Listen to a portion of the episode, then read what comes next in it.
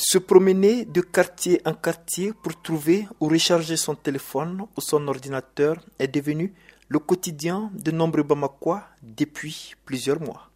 L'emprisonnement d'anciens ministres et de cadres de la Société Énergie du Mali à la mi-janvier ne semble pas être la solution.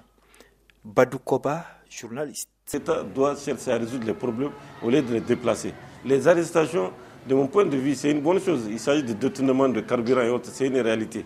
Mais de l'autre côté, c'est le, euh, problème technique et c'est les populations qui en pâtissent.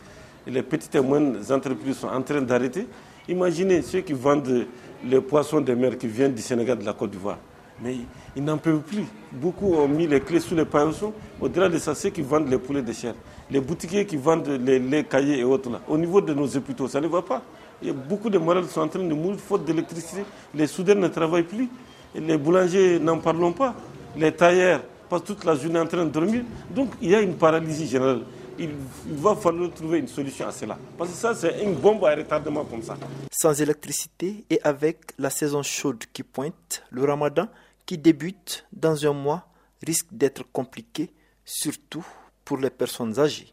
Docteur Abdoulaye Sanogo, médecin. Si il euh, n'y a pas d'électricité, plus la chaleur, ça ne fait qu'aggraver la, chaleur.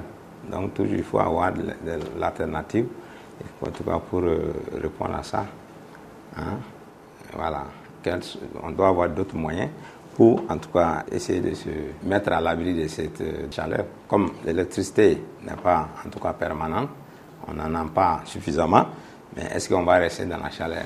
On doit avoir des moyens pour en tout cas se protéger contre la chaleur. Si cette période risque d'être critique pour les personnes âgées, il risque de l'être aussi pour les autorités de la transition si le problème n'est pas réglé à temps. Badou Koba, journaliste. Le mois de Carême, c'est un mois particulier. C'est le mois béni du Ramadan. Donc le musulman doit vraiment observer strictement le jeûne. Il doit, doit se priver de nourriture durant toute la journée. Et au moment de la rupture, s'il n'a pas d'eau fraîche, s'il n'a pas de quoi boire, ça va l'énerver, ça va l'aigrir davantage. Donc je dirais tout simplement que c'est le mois de tous les dangers. Donc il faudrait que le mois de carême trouve que le problème d'électricité est résolu. Habitués à recharger gratuitement les compteurs prépayés, les nouvelles tarifications de EDM font déjà grincer des dents. Mohamed Danyoko pour VOA Afrique, Bamako.